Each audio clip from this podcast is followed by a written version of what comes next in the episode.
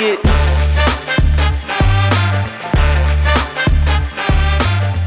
Welcome to the State of Strata. My name is Thomas Schreiber, and I'm the Director of Marketing here at Strata. Strata is a full service EMR for physical therapy and occupational therapy practices that helps you achieve a 99.99% reimbursement rate.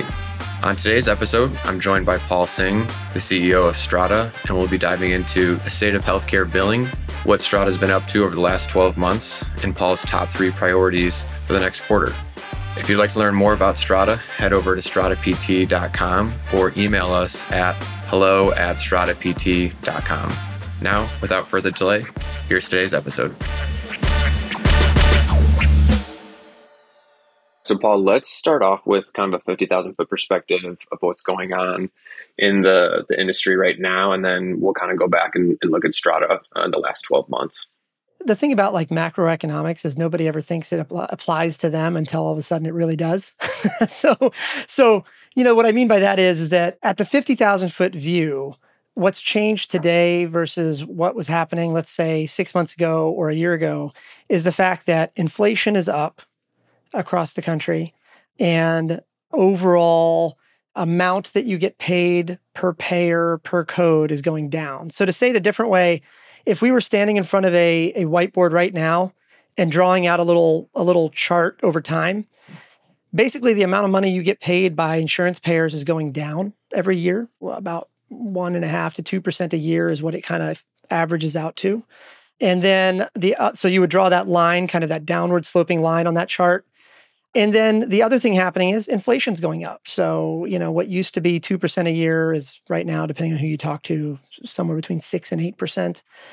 And again, these are macroeconomic issues. Most people don't think they apply to them until they do. So, as an example, most providers in our industry can directly feel the impact of payer reimbursement amounts going down. That that one and a half to two percent number that I mentioned, like if you were getting paid, let's call it $100 for a certain thing last year, and you're getting paid $98 for the same thing, you can acutely feel that.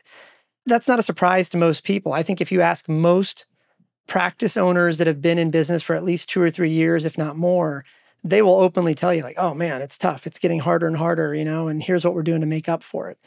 The other line, the the inflation line, is much more impactful now because, you know, look, if if your employees are were asking for like a 1% or 2% raise and, and accepting that a year ago, it's hard for them to accept that now. You know, like it's it's hard to look at the fact that a mortgage at the time of this recording is like around 7%.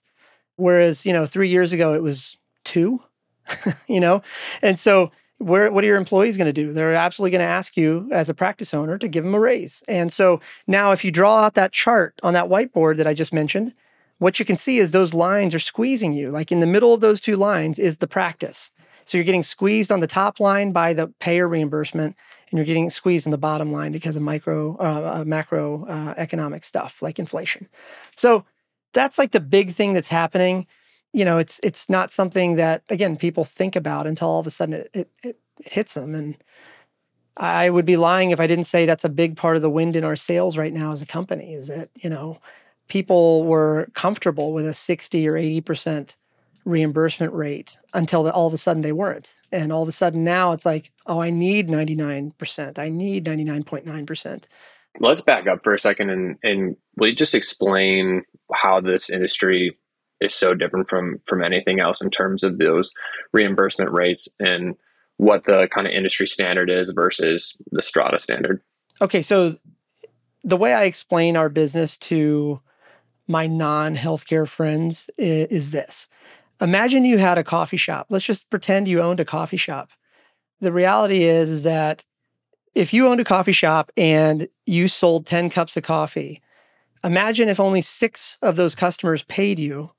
And of those six that paid you, they could pay you almost anything they wanted that in of itself right there should make you uncomfortable because that's not acceptable. Like you and I, if we went into a Starbucks or a Peet's or whatever coffee shop and we were one of the four people that walked out of there without paying, the cops would show up and we'd get arrested. you know, or or if we paid some random amount, you know, we especially if it was lower than what what what the coffee shop accepted, we'd probably get arrested. But you know, somehow in the healthcare industry, it's above all of our pay grades, but somewhere somebody said it was okay to have this like nebulous thing called revenue cycle management, which is basically a fancy term for how doctors that accept insurance collect that money from the insurance payer. And I don't want to sound like a conspiracy theorist or like, you know, some other, you know, Yahoo on the internet.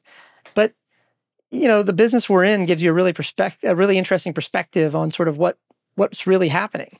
I think that if you were to turn on the nightly news right now, I don't care what you listen to, CNN, Fox, whatever you listen to, it doesn't matter. Inevitably, you will eventually come across some story about the rising cost of healthcare, da da da.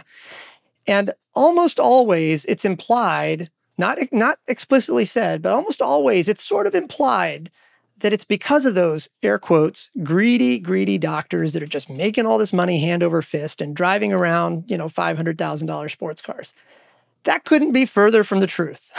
Like could not be further from the truth.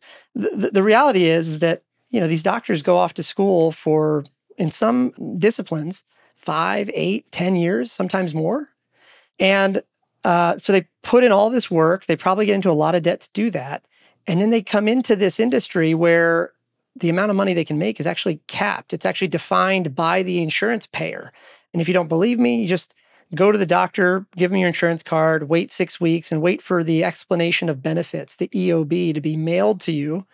And you'll almost always see a line at the bottom there that says something like insurance adjusted rate. So it's like whatever rate the doctor charged for their time. And then there's a discount, and then it's whatever rate the insurance company paid you. So so imagine going back to this coffee example. It's like imagine the coffee shop owner says, "This is a $4 cup of coffee." And you just slap a dollar down on the table and you're like, "Well, that's cool. I just think it's worth a dollar." And you just walk out. we could never do that in in that example, but somehow in healthcare that's normal. So this industry is a little different or a lot different than most I've ever seen before. And again, I don't want to sound like some crazy conspiracy theorist, but like the deeper you get into it, the easier it is to see how different this is. Like there's a lot of stuff that happens in the healthcare payment reimbursement world that would be wholly unacceptable in any other industry. One more example, sorry, because I get I get hot on this topic. Like if I hire a plumber for my house, let's just say I hire a plumber to fix a toilet in my house and I don't pay them. It's generally accepted, doesn't matter whether you're in Tennessee, Virginia, Texas, wherever it's generally accepted that that person or company, if they can prove to the court that they had a contract and that you didn't pay it, it's generally accepted that they can put a lien on your home. They can literally prevent you from selling it. It's almost like it's almost like if you don't pay your um, child support, you know, well, you know, we know that the the they can garnish your wages. Like we know that, right? But but somehow that's not applicable here. Like, you know, payers can essentially agree to any rate they want, and it doesn't have to be, you know, whatever the provider thinks. So I know there's reasons for this, but I think that more people are being harmed because of this than than are being helped. And that's that's the problem. And for most PT OT clinics, they're getting paid what would you say? 80% at best of what they're actually owed. I always hesitate at using phrases like always and never. But if we're talking about trends here and you look at sort of the the clients that tend to switch over to us every month, that sort of thing, one of the benefits of what we do is we can kind of see what they were dealing with in the weeks and months prior to coming over to us.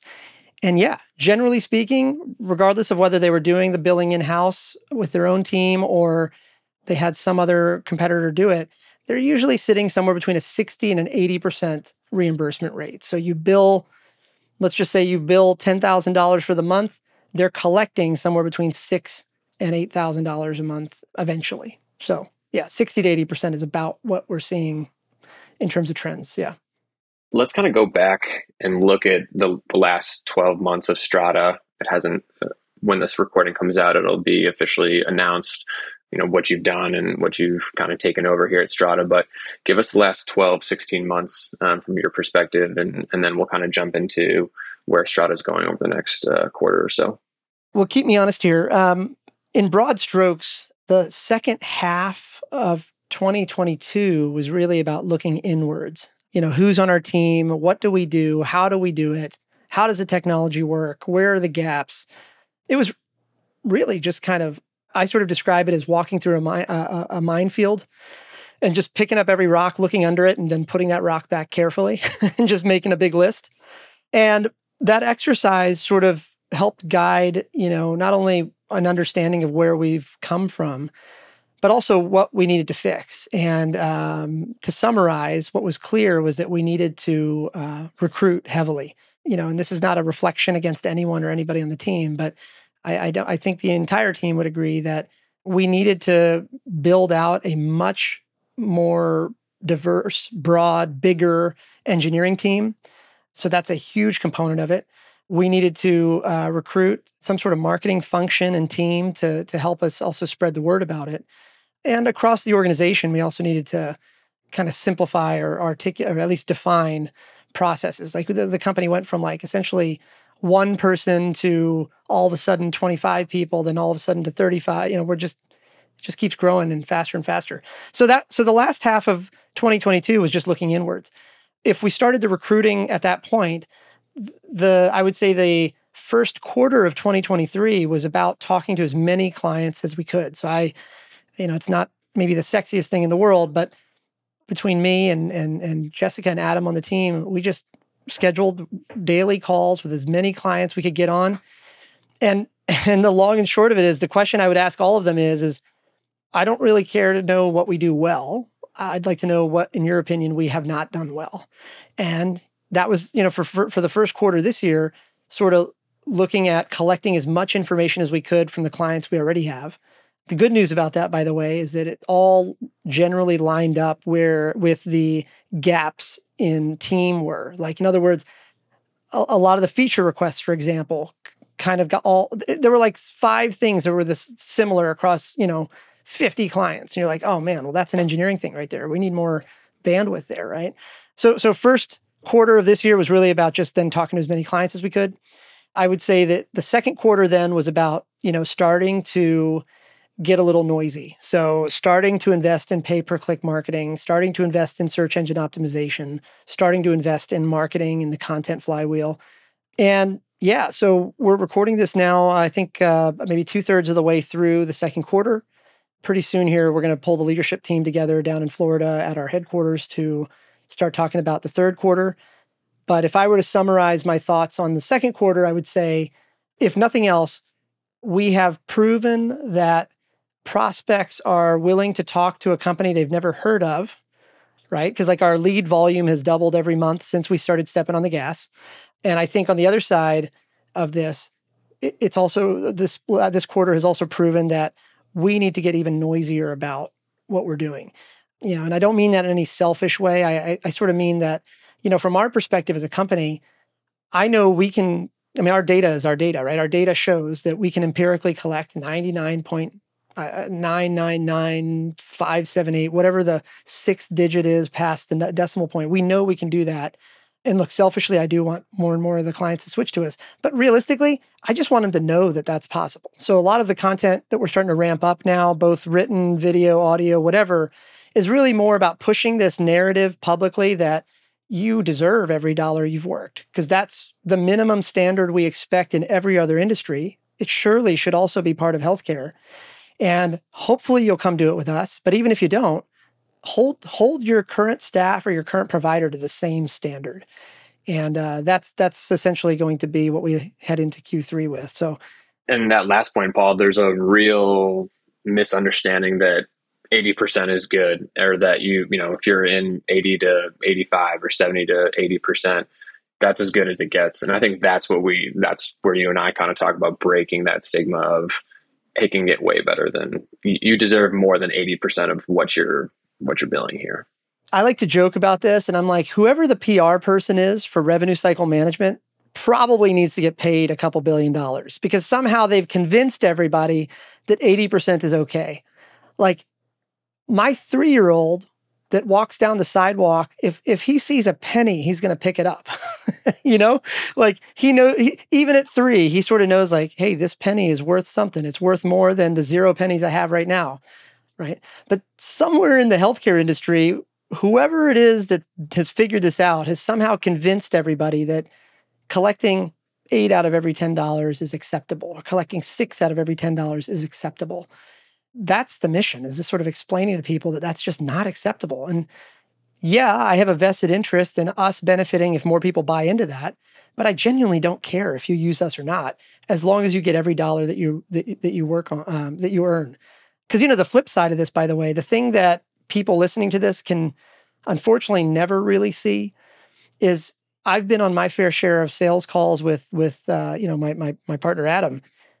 These are emotional calls. You know the difference between collecting eighty percent versus ninety nine point nine for a lot of practices is the difference between barely keeping the lights on versus being able to give your team raises or take a vacation for a week. I think, you know, all joking aside, people got away with 60 to 80% because when times were good, that was just enough. I mean, you know, hey, that, hey, we're making money. That's great, you know?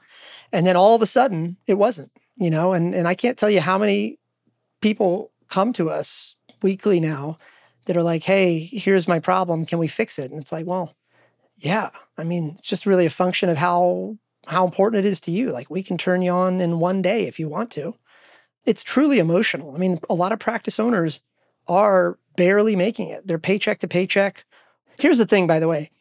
As much as I've been spending the last few minutes telling you all the differences between healthcare and everybody else, let me tell you one thing that is the same.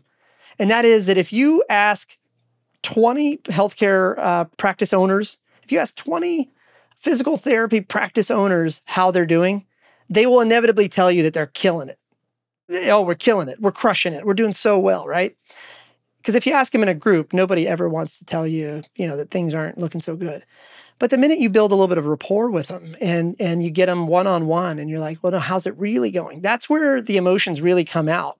And again, I wish people could be on these calls sometimes. Like, I remember talking to one person or one practice owner down in, in Texas, and um, she's like, "Oh, I've been doing this 27 years," and and then she like over the course of a few minutes broke into tears because she's like, but I can barely pay. Like her front desk person, I think, is like her daughter in law, I think. And one of the other front desk people, I think, is like her son, I think, uh, something like that. And she sort of like started to break into this emotional part and eventually started crying on the call because she's like, I haven't been able to pay them their market worth. They help me because they know how important my practice is to me. And I haven't been able to take a vacation in 27 years. And like, we can sit there all day and armchair quarterback that and say, gosh, well, your cancellation rate is this, or your we can we can give her all we can armchair quarterback her practice all day long. But the truth is, is that man, if she was able to actually go from like the 70% that she was collecting to 99, instantly that solves a lot of her profitability problems. Now, if she invests that where she needs to, that that's a business level metric that hopefully she will do something with. But again at the at the industry level nobody wants to admit that they're in trouble but at the practice level everybody's a little nervous and i bet you you know and anybody listening to this like you don't have to answer me but my observation of the industry has been that most practice owners don't carry more than 3 to 4 pay cycles of cash in their bank account at any given time so in other words if they screw up their claims this month if they don't fix it very quickly, you know, let's say you're, let's just say it takes you 40 days on average for your payers to pay you. Most practice owners can barely survive that for two months. Like two payrolls to four payrolls is basically all the cash they keep in their bank account. And that's because of those thin margins, or I'm sorry, the low collection rates that drive the thin margins. And that's it's it's tragic to listen to. And I think one thing that we're we're fighting on the marketing side at Strata is it's one thing to to say, okay, I want to get my reimbursement rate, you know, to 99%. But I think one of the big things that we are working on is making sure people understand exactly what their reimbursement rate is. There's kind of this misunderstanding of, yeah, I think my reimbursement rate's, you know, X. And then you do a di- little bit of digging, ask a couple questions, and there's no way that it could be X. And so making, having practice owners understand and being able to articulate, here's what it is, and then here's what it could be is a relative challenge because no one wants to admit that they're only collecting 70% of, of what they're truly owned. That's right. And and also, you know, it also depends on like what time frames you put on it. I could tell you, I mean, I'll make this up. I'll just make this up, right? Like I I, I could tell you that we collect a hundred percent if the time frame is a hundred years. like that's like me saying, like, yeah, eventually I'll collect every dollar. you know, but like, I think we have to be much more specific about it. Like, I think, like, I'll give you an example without naming names. A lot of the consultants in this industry, you know, they are anybody listening to this in the PT space, you know who the big consultants are. And if you dig around a lot of their websites, for example, one of the things they'll say is it's okay to have 18 to 22% of your accounts receivable longer than 90 days. Meaning, just on average, that means that it's okay to have 20% of your money unpaid for 90 days. Can you imagine? like, can you imagine like if if I said to you, hey, Thomas, listen, uh, 80% of your paychecks are going to be on time. The other 20%, by the way, I'll, I'll get to them within 100 days or so. Maybe, just maybe. I don't know. I, I, we'll see. We don't accept that on the employment side of things. That's like federally, that's, you can't do that, right? But somehow everybody's explained this or somehow done, you know, made this okay.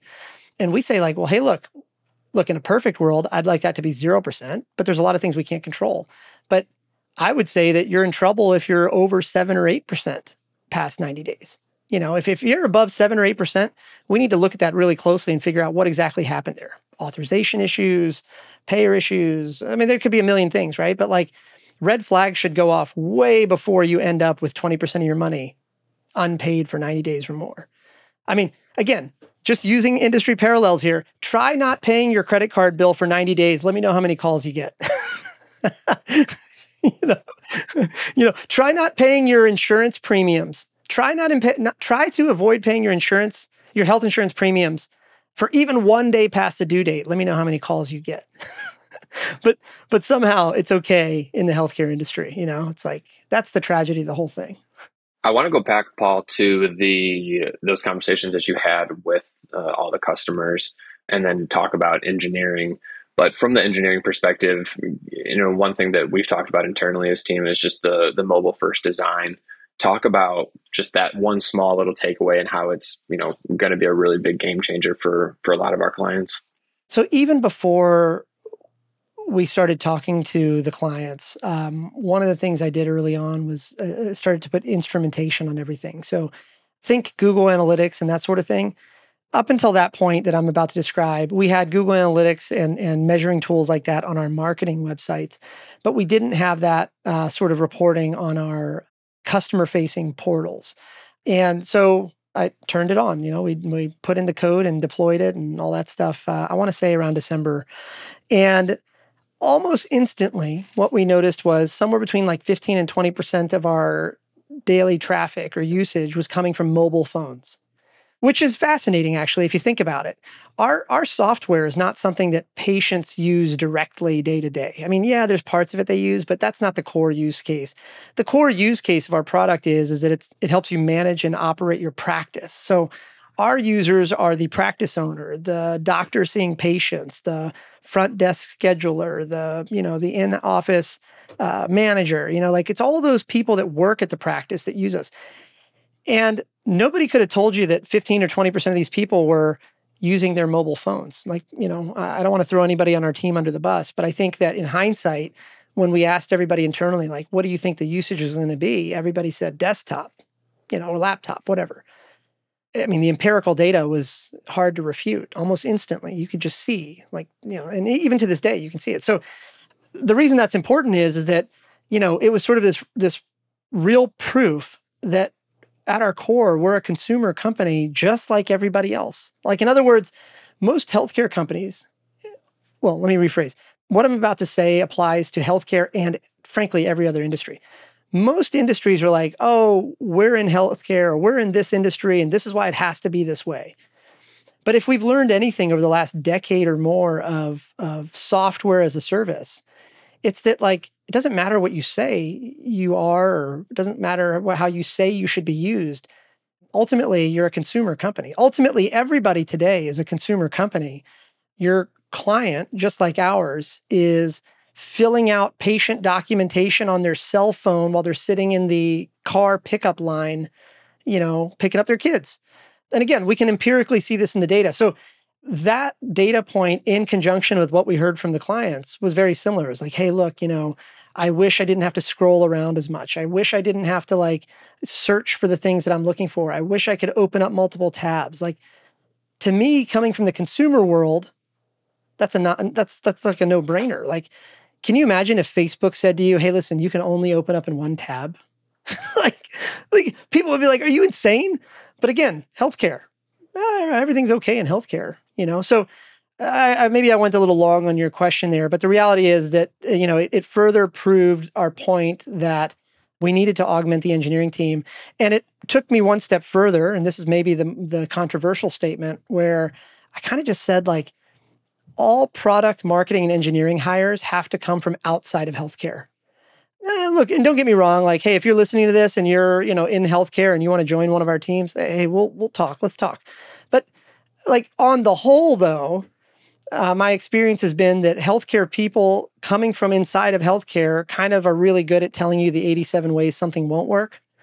Whereas, like, you know, engineers and marketers and whatever that come from outside of healthcare, this is a no brainer. Like, front end engineers that come from the consumer world already know that you should be able to have a responsive website that opens up on any device and it should always load in under two seconds. Like, that is like, a non starter for the last 10 years in the consumer world and the B2B world, but it hasn't made it to healthcare yet. Like on the whole, right? Like I'm sure somebody listening to this will cherry pick and say, well, but Paul, look at this website. Okay, fine. But I would say on the whole, like across the industry, you know, healthcare, I would say, is five to 10 years behind what people expect of a consumer website. And so we're recruiting to fix that, you know, at least at least do our part on that and the same same goes with the with the funnel uh, coming from a non healthcare background. I jump in and, and look at all these B two B healthcare websites and to just I think one of the most mind blowing things that I came across at the start was first everyone's obsessed with book a demo as the the phrase. But even beyond that, even if okay, book a demo, whatever, if that's the call to action, you know, but that we want to use, you can't actually book a demo. You, you hit book a demo for most of these websites and they make you fill out 10 or 15 different things and then you don't actually get to book. It's all right someone will reach out to us. And then it takes another day or two for someone to reach out. And in the consumer world i mean you're going to lose people like that. And i'm sure you know people in healthcare you lose your, your customer uh, in a snap because you built so much friction. But that's again to your point kind of just the standard of, of what we're dealing with here which coming from consumer and coming from a different world is hard to imagine, right? Yeah. And it's easy for me to armchair quarterback and say, oh, those guys, why do they do it that way? Because we do it that way. At least at the time of this recording, we're doing it that way, book a demo. But the intent here as we roll out the new site in a week or two is to move to something that's more modern. So, you know, I want to respect the fact that like we made, we did it the way that everybody else did it. But to your point, though, I think we ought to differentiate ourselves by being an authentic company that talks like humans, acts like humans, behaves like humans. You know, I, I want to make it about conversations. Like if you look at our sales process, I mean, I think you know this, but just to say it out loud to everybody, we don't have sales. We don't have discounts. We don't have expiring offers. Like, hey, if you sign up by this Thursday or whatever, it's the end of the month, I got to hit my quote. We don't have any of that stuff. And a lot of my B2B friends tell me that's a horrible idea. They're like, well, you know, you should have a setup fee and then you discount it to zero to get people to sign up before the end of the month. Like, I get why they say that. And I get why that works in B2B sales. But, you know, the thing about our business is is that like I don't really want to build it that way. You know, I think that like what we sell here is a is something that's much more it requires much more deep trust. Like you don't have to understand healthcare or billing as much as I do or claim to do, which, you know, arguably there's smarter people than me on our team. But I would say that like this is like an example of like, you know, if you're if I'm selling you on something, you have to trust me enough to literally hand me your wallet and know that I will take care of that wallet as carefully as as you would. And you can see that in our business model. I mean, everybody knows this, but like we don't have any software fees. We have no like there's literally no recurring costs to our software. We just keep a percentage of what we collect, you know? And so if we screw that up, we don't get paid. You know, now frankly, if we screw that up, you don't either. Which is why we have to like do our jobs well and we have to like invest in technology and all that stuff. But anyway, I think I just want to say like you're right. And I don't want to like I want to make sure that people don't think I'm like absolving myself and ourselves of the fact that we also did it that way, you know, for book a demo and all that stuff. But I think the real opportunity here, the real differentiator here is is to like differentiate via authenticity. If people really want to get into the nuts and bolts of this, like drop us a line and we'll get into a, a, deeper episode about this. But for example, I think a lot of companies, at least in the healthcare space, put marketing under sales. So everything's about a discount, everything's about a demo, everything's about like this month's quota. Whereas, like for us, our marketing function sits off to the side of sales. Like our sales team obviously needs to to think about like you know how do we talk to as many people as we can and help them where we can and, and all that stuff. Obviously, that's as a business we have to do that. But from a marketing standpoint, we just need to we need to like drive more awareness to the problem. Like as a byproduct, drive awareness to strata, but primarily to drive awareness to the problem. So what should you get reimbursed? You know, what are the case studies? Like, why should you do this? How should you do this? We should give away all of our stuff. Like, our marketing strategy, as you know, is really show, don't tell. We're in an industry where everybody says we're the best, we're the best, and we've whatever.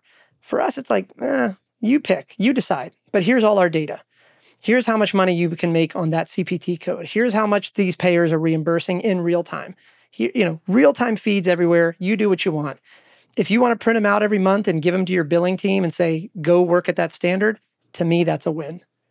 That's just as much of a win as if you then call us and say, hey, you know, I, you know, I got a great in-house billing team, but man, I don't want to have to manage three, five, ten, you know, vacation schedules, you know, uh, benefits or whatever. Can we move it to you guys? You know, if that's a byproduct that happens, great. But yeah, if we if we need to do a separate episode on that, I'm happy to happy to do it. There's definitely a lot, and and as we kind of roll out more and more of our data and expose, right, we've got 13 years, 10, 13 years worth of of data to show. There'll be a lot of questions around it, I'm sure. I think you know, again, as an aside, and again, if people want to talk about it separately, we totally can. But like, you know, the question I ask myself all the time, for better or for worse, is like, why does the world need another billing company? Right? You know that like as an investor, so I've done, you know, I've angel invested in 3,200 other companies over the last 10, 15 years now. And the fundamental question I ask everybody before we even get to metrics and everything like that is, is why does the world need one more whatever you do, right? And I'll ask that question of us. And the truth is, the world doesn't need another billing company. It doesn't need any of these things.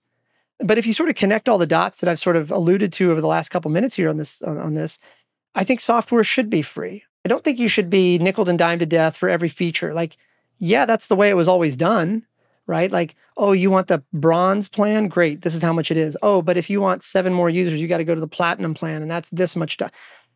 It's just nickel and diming. That business model clearly has worked for the last 15 years. I admit that. I admit that. But on the flip side, like, we're not trying to build the next you know me too you know similar building billing company what we're trying to build is this uh modern day like if if i hope that when people look back at strata from 2024 and beyond oh no 23 we're in 23 i hope that when people look at strata from 2023 and beyond what they see is me answering the question of and us as a team answering the question of what would a modern day rcm service or billing service look like if number one it had a deep understanding of today's technology and users. Number two it had a deep understanding of today's um, um, problems across the landscape. And number three, it had no legacy baggage. In other words, it had no legacy baggage or outside investors to quarterback it. Like our competitors, I would describe as very barbelled, you know, like a gym barbell. On one side of the barbell, you have a lot of what I would call old school billing only companies that let you use whatever EMR you want. And then they have a bunch of duct tape, spreadsheets, and baling wire that somehow do all the work. And show me anybody that is correctly collecting more than 80% every single month in and out, whatever. Show me that, you know, that billing company, and I'd love to buy them or sell ourselves to them. I just don't see how you're going to show me that.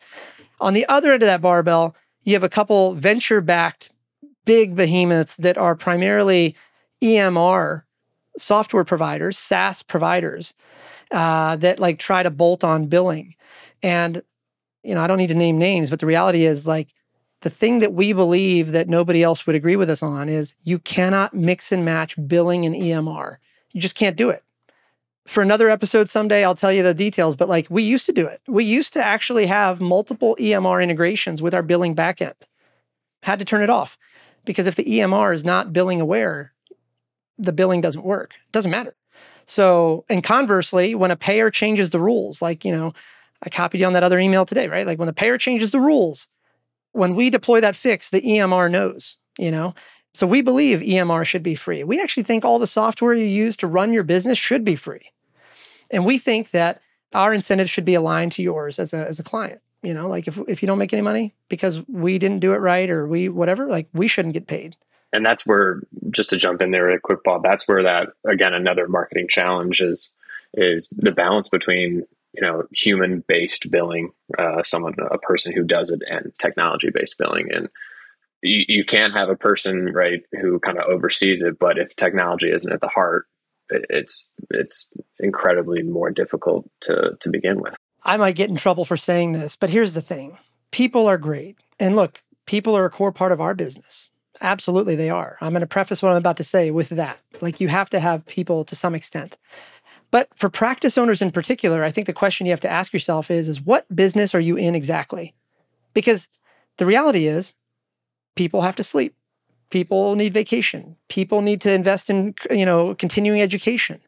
And so the problem, I think, for practice owners in particular is that you can't dabble with in house billing. You have to either go all in or you need to go all out. And when I say all in, it means like anybody that, okay, so I'll just, here's where the controversial statement really will start coming in. If you have one to three people in your company or in your practice that are doing the billing, you are dabbling. Plain and simple, you're dabbling. I don't care what anybody says, because the reality is when you have less than three people working on a given problem, they can't work unless you have your shift set up they're probably sleeping, you know, eight hours a day. They're probably off eight hours a day. They probably only work Monday through Friday. And the reality is, they're probably just like any other human trying to always juggle the urgent, like what happened today. So you either need to have like a team of 100, and you can do that. Like we know big health systems do that, or you need to invest in technology. And you know, in our case, for example, we're collecting hundreds of millions of dollars for for our clients, and you can see it on the website by the time this thing gets public. Like all of our data is public. But at the time of this recording, we're at 30, 30 full-time members on our team. And realistically, by the end of June, probably 32, 33 full-timers. So and and we're heavily on the engineering side, right? So so the point is though is that I think people need to really ask themselves directly, like, what business are we in here? Because you can't dabble with billing. You could be the best doctors in the world, but if you don't get paid, you're not going to stay in business very long the last question I got, Paul, and then we'll wrap up is for the next three, four months, give me your kind of top two, three priorities. What's your what's your main focus on right now?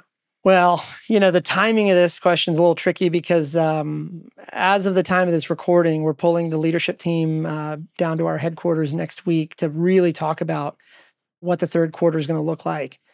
But if you were to ask me, you know, just my my priorities, um, with the caveat that they might get adjusted a little bit after that conversation next week, what I would say is that, like, from my seat, you know, we we really do need to make a bigger splash across the industry. Again, I people might not agree with me on this, but I really truly don't care whether somebody uses us or not, as long as they collect every dollar they uh, they earned, right? So what does that mean to me? Well, that means that at this time of the, of the recording, you know, caveat might adjust just a little bit next week. I would say that there are three prongs to that that I need to be focused on. The first is we need to really double down on our outbound uh, efforts like pay per click, search engine optimization, all that stuff. The second big prong, if you will, is is really around content strategy, stuff like this, like Let's talk about the company more. Let's talk about clients. Let's just start to crank out content, uh, get it out there. And I would say the third uh, big prong is let's really double down on programmatic data, publishing programmatic data, meaning let's let's create free benchmark reports, real-time dashboards, all that, regardless of whether you use us or not. Let's give you resources where you can kind of see everything you want to see, everything you wish you could have known about a practice. Like, what are the key metrics of a practice in real time? What are the key metrics of payers right now? What are the key metrics of every CPT code at the state level and the national level. So those three prongs are really about just driving awareness. And um, I would say, I would say personally that I would be surprised if that any of those three come off my plate after this leadership meeting. Um, I think it's inevitable. Like what we're talking about here is inevitable. Like we, I really want us to build the path towards becoming the stripe for healthcare. When you, when anybody listening to this call goes to a gas station and puts in their credit card, that pump disperses gas because that gas station knows that through the magic of Visa or Amex or whatever you use, they know that that money's going to hit their bank account a day or two later. Like that, that is, it's irrefutable. That's why they give you the gas. Uh, and our intent over the next, you know, couple years is really about going from where we are now, you know, PT, OT, and speech, nailing that, going real deep in that vertical or those three verticals. But over time, like, why not expand broadly? You know, like there's more than just PTs, OTs, and speech therapists that deserve every dollar. Pediatricians do too. like, you know, separate discussion for later, by the way. If you ever want to ask yourself why more and more private practices are selling to big healthcare systems, this is it. It's hard. You're running your business in these like, you know, low margin, really hard environments. You're trained to treat people, not deal with billing. And eventually, doctors give up and they sell to the local health systems, which is which sounds good. I get it, but the overall quality of patient care goes down.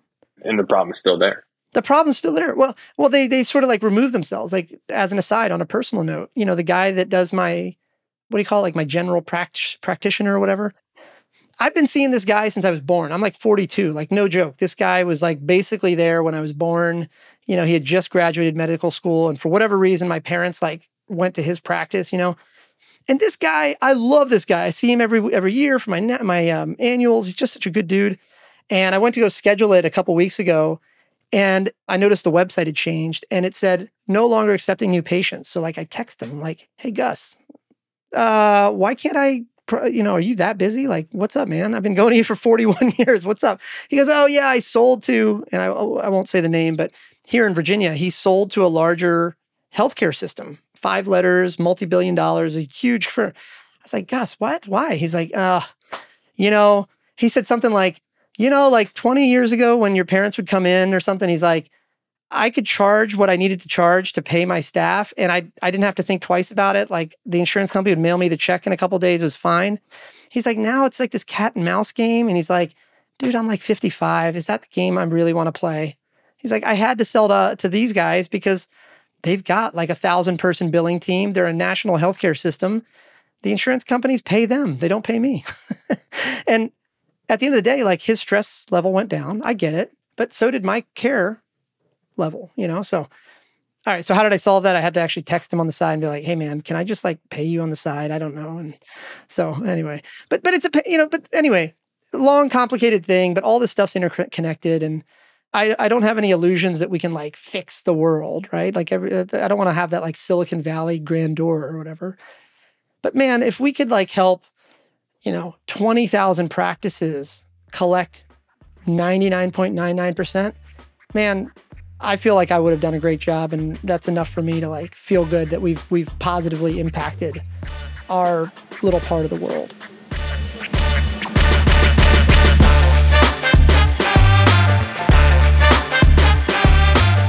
Thanks for listening to another episode of the State of Strata. If you'd like to learn more about Strata and achieving a 99.99% collection rate for your OT or PT practice, head over to stratapt.com or email us at hello at stratapt.com.